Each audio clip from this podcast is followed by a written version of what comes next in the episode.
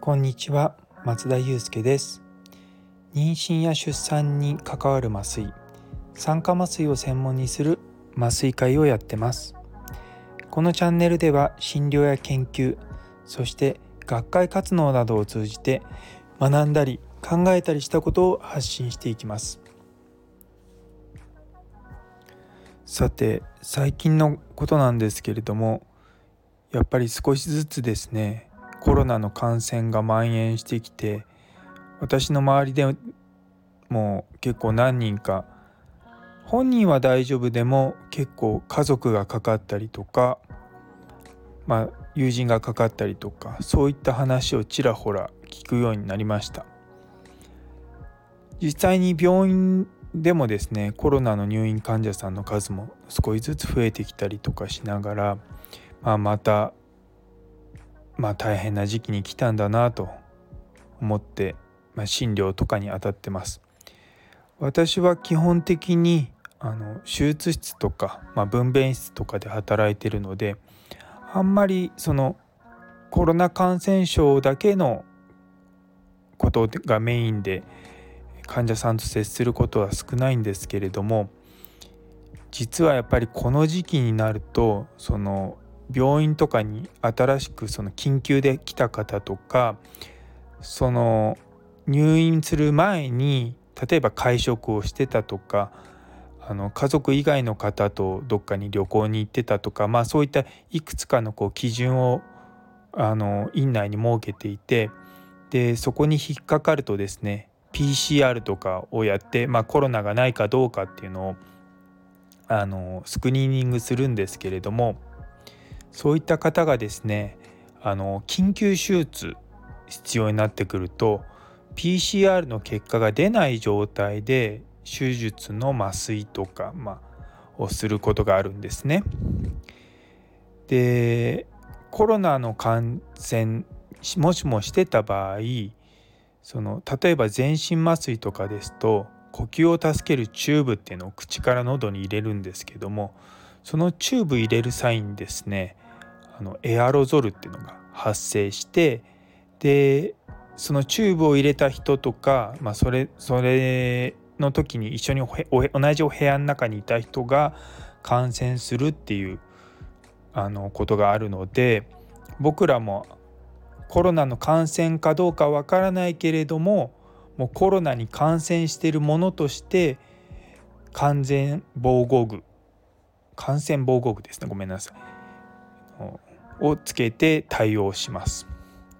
なので結構それがですねあの少しストレスフルに感じるようなこともありますね。でまあちょっとコロナ関係のことを今日話そうかなと思ったんですけれども実はこのコロナの最初2020年の1月3日でしたっけ？確かあの武漢の方で最初の、まあ、未知のウイルスによる肺炎っていうのがニュース出た時実は私まだカナダで働いてたんですね。でその時に実はすでに病院の中で相当話題になってたんですよ。なぜならば実は2002年の SARS の時に中国以外でいわゆるアウトブレイクが起こったのって実はカナダだったらしいんですけれども実は私の働いてたマウントサイナイ病院っていうところはその2002年の時にアウトブレイクでもう職員が何人も感染したりとかあのその当時はそのエアロゾルとかもよく分かってなかったのですごく大変だったらしいっていうのを、まあ、そういったものを経験した病院だったんですね。なので実はそのまだ中国以外で感染がなかった段階からもう入ってくるだろうっていう予測のもといろいろと動き出してたんですね。であのもともとその先ほど言った感染を守るためのマスク N95 っていうマスクがあるんですけれどもそのマスクをちゃんと適切に使えるかっていうマスクフィットテストってのをですね実は入植時に、まあ、やるんですね。でまあそのテストは2年ごとにやらなきゃいけないんですけれども一応その感染症のことがあるので、まあ、追加であの希望者はマスクフィットテストやりますよとかそういったことが確か1月の中旬ぐらいから始まってで実は1月の下旬にカナダの1例目が出る前にもう職員全員に対するメールっていうのが流れてきて、まあ、こういったものがありますのであの気をつけましょうっていうふうに、えー、警告が出てたと記憶してます。実はあのカナダって非常に中国からの移民が多いのででかつその1月って春節っていうあのいわゆる中国の旧正月の前後だったってこともあってあのまあおそらくその帰省した人からの感染それがまあ市中感染を起こしてっていうところのシナリオをいろいろとあの行政とかが考えて動き出してたような気がします。で実は麻酔科の方もすごく早い段階であのコロナの患者さんに対するその気管内相関っていわゆる呼吸助けるチューブを入れる時にその医療者側の身を守るやり方っていうのをマニュアルを作ったんですね1月の28日ですね。でまあそれを見て、まあ、その病院日本人の医師が僕しかいなかったのであのそれを翻訳してですね確か翌日ぐらいに Facebook に上げてで同じものをですね実は日本の麻酔科学会の方にも送って、まあ、今カあの、まあ、カナダはこんな状況なので日本でもぜひこれ役立ててくださいということをしてですね、まあ、注意喚起みたいなことをやって、まあ、結局まあそれがあのしっかりしたものが出たのが3月ぐらいだったんですけれどもいわゆる日本の、緊急事態宣言にはまあなんとか間に合ったというような感じでしたね。いやでも本当にそのカナダにいた時にそういう状況だったので、まあ、家族はいないわけです。あまあ家族っていうのはその僕の、まあ、子供と、まあ、家内は一緒にいたんですけどもいわゆる親とか、まあ、頼れる親族っていうのは全くいないわけですよ。なのでやっぱり恐怖でしたねあの当時は。もしも感染してね、子供とかがかからなくても自分が感染してもしも死んじゃったらと思うとですねいやーなんかすごいストレスの多かった時期だったなと思います。まあ、別にそのコロナがあったからその2020年に帰国したわけじゃないんですけどそもそもあの2020年の6月までって契約だ契約だったのであのそこまでは向こうで仕事をしてたんですけれどもあの時はまあいろんな人と Facebook とかで連絡取ったりとか。うんまあ親とはあんまり連絡しなかったですけどもね。まあその当時に収束するまで2年かかるっていうのがニュースで出ていやいや2年もかからんだろうと思ってたんですけども。もうね丸々2年かかりましたね。もう3年目突入ですよ。なんでやっぱりこううんこのまあ少しずつやっぱワクチンが出てきたりとか治療薬が出てきたりとかまあいろんな研究とかで分かってきたことも多いので、まあ、かなりそのコロナ感染っていうもの自体が皆さんもこうな知識が深まるって言い方変ですけれども、まあ、分かってきたっていうのがある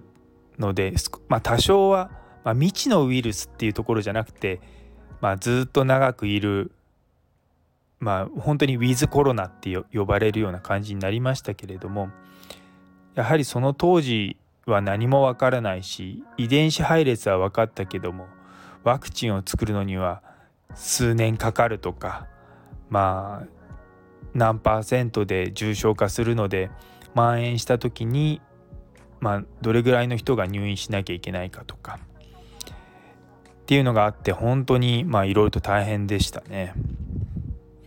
で日本は、ま、4月の1日とか、まあ、4月の頭にあの緊急事態宣言だったんですけども私のいたそのカナダのトロントは確か3月の15日ぐらいに、えー、まあ、その前の週あたりからいやいやまだ予定の手術とかやってて大丈夫なの？っていうのが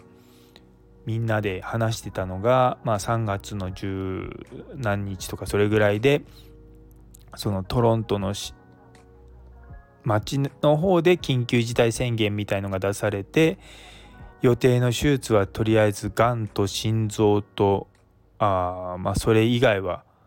あとごめんなさいあと帝王切開とかいわゆる出産に関わるものですね。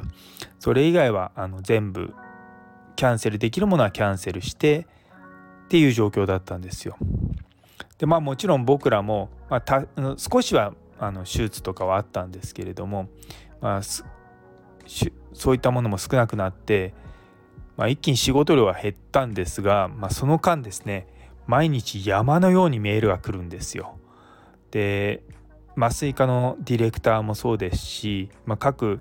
感染の人たちがですねずっと、まあ、ミーティングをしてるんです、まああのまあ、Zoom とかで。でそれこから漏れ出た情報が毎日のようにメールが来て交互こうなったから。で数日後にはそれがいやさっきのやつじゃなくて今度はこっちだからとか。もう本当にあの病院の上の人たちは本当に忙しそうでした。あの僕は下っ端だったのであの言われたことをまあ粛々とやるという状況だったんですけれどもその時ですねやっぱりその麻酔科の、まあ、診療部長にあたるような先生の本当リーダーシップってすごいなってのは思いましたね。であと院長とかがですねあの職員全員に向けてすごいこうなんか響くようなメールをしてくるんですよ。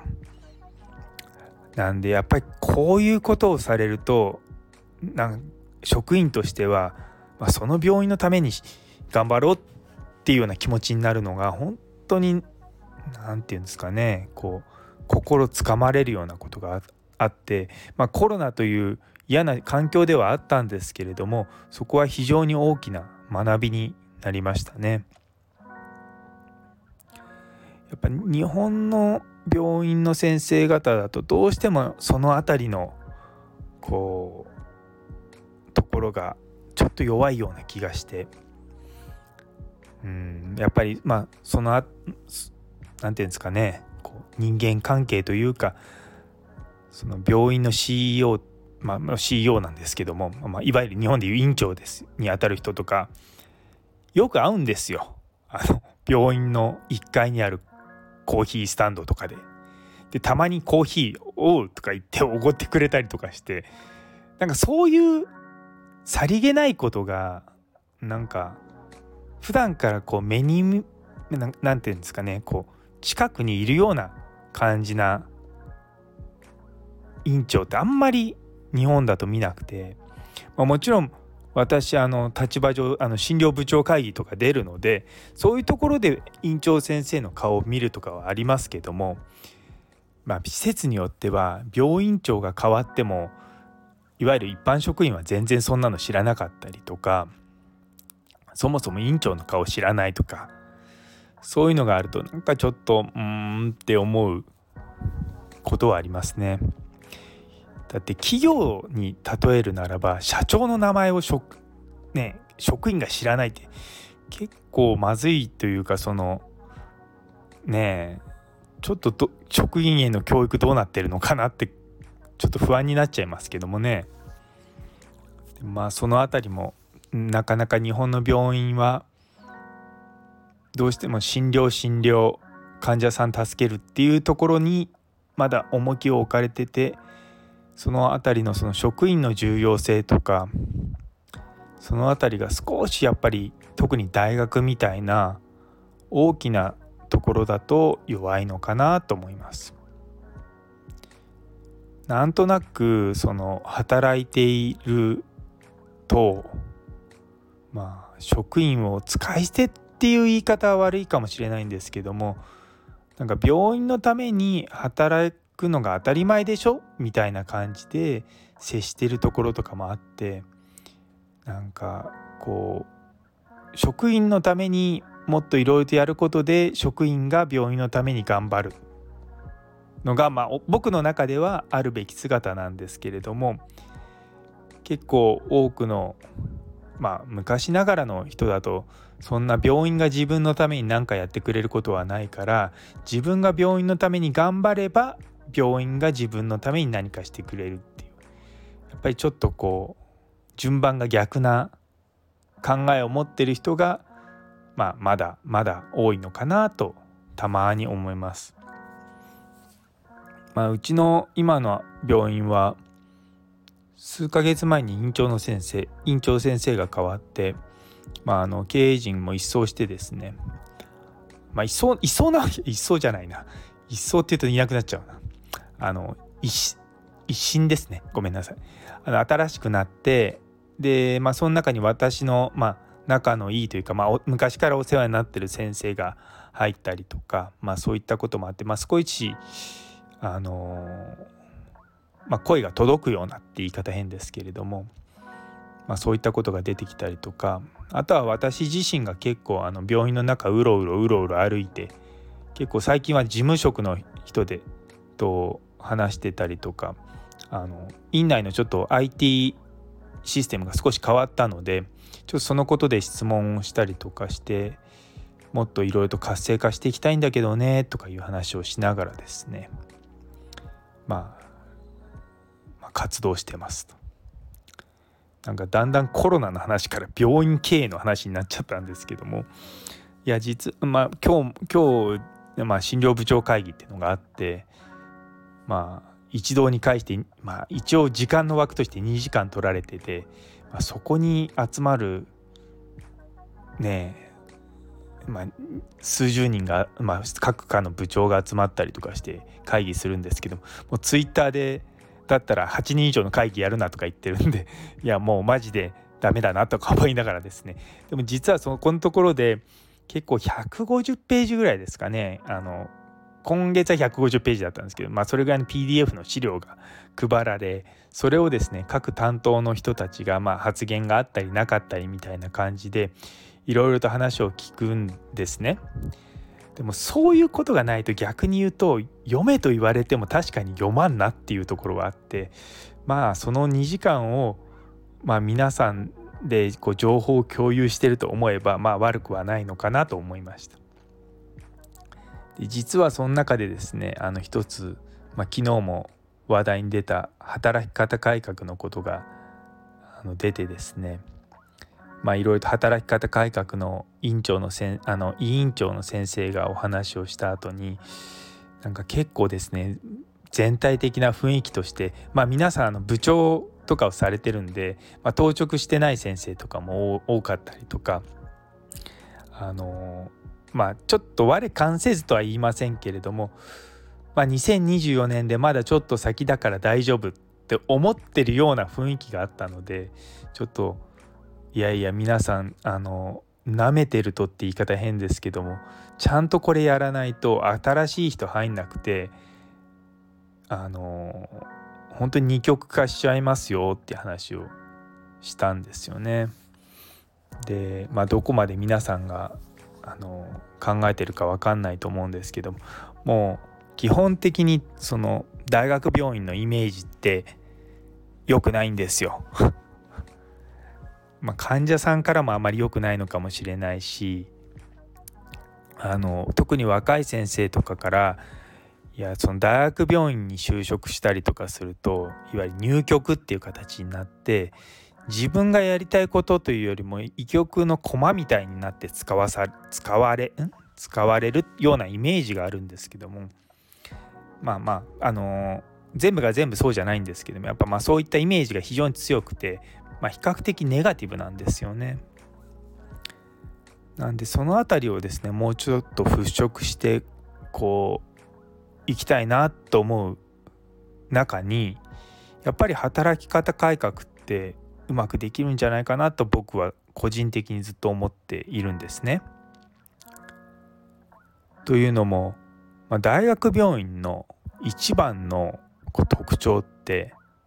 医者が多いってことなんですよ。で同じような病院のあのベッド数の病院に比べると、ま、断然医者の数が多いので例えば当直明けを変えれるようにしたりとか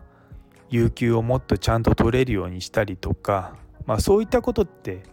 きっとできるはずなんですけれどもそれがなぜか慣習的にやられないっていうのもあるので、まあ、その辺りを少しずつ解消していくしかないのかなというふうに思ってます。ツイッターの方でもですねあの今日ちょっと、まあ、働き方改革のことも、まあ、少しつぶやいたりしたんですけれどもやっぱりその日常の診療をまあ継続的にやっていくいわゆる持続可能性を持ってやっていくためには避けては通れない場所になってるのでで結局そこをうまくやらないと地域の医療がしっかりできなくて、まあ、最終的には患者さんに、まあ、適切な医療を提供できないと。なのでやっぱり地域というかまあまあその辺り全体的に物事を考えながらやっていかなきゃいけない反面その人員としての医師の確保とかそういったことに関してもまあ働きがいっていうのを持たせるのではなくてまあ自然とそこに居続けたいなって思えるような雰囲,、まあ、雰囲気雰囲気なのかな。まあそういった形でのですね職場っていうのを考えていかないといけない局面に来てるような気がしますなんかまたちょっとこう重苦しい感じになったのをですね朝っぱらから配信するのは非常に心苦しいんですけれどもまあなるようにしかならないとは言いませんが、まあ、前向きに僕みたいに考えて取り組んでる人もいますのでまああのそんなに悲観的にならないでくださいというところですね。それではあの皆さんの一日が素晴らしい一日になりますように。それではまた。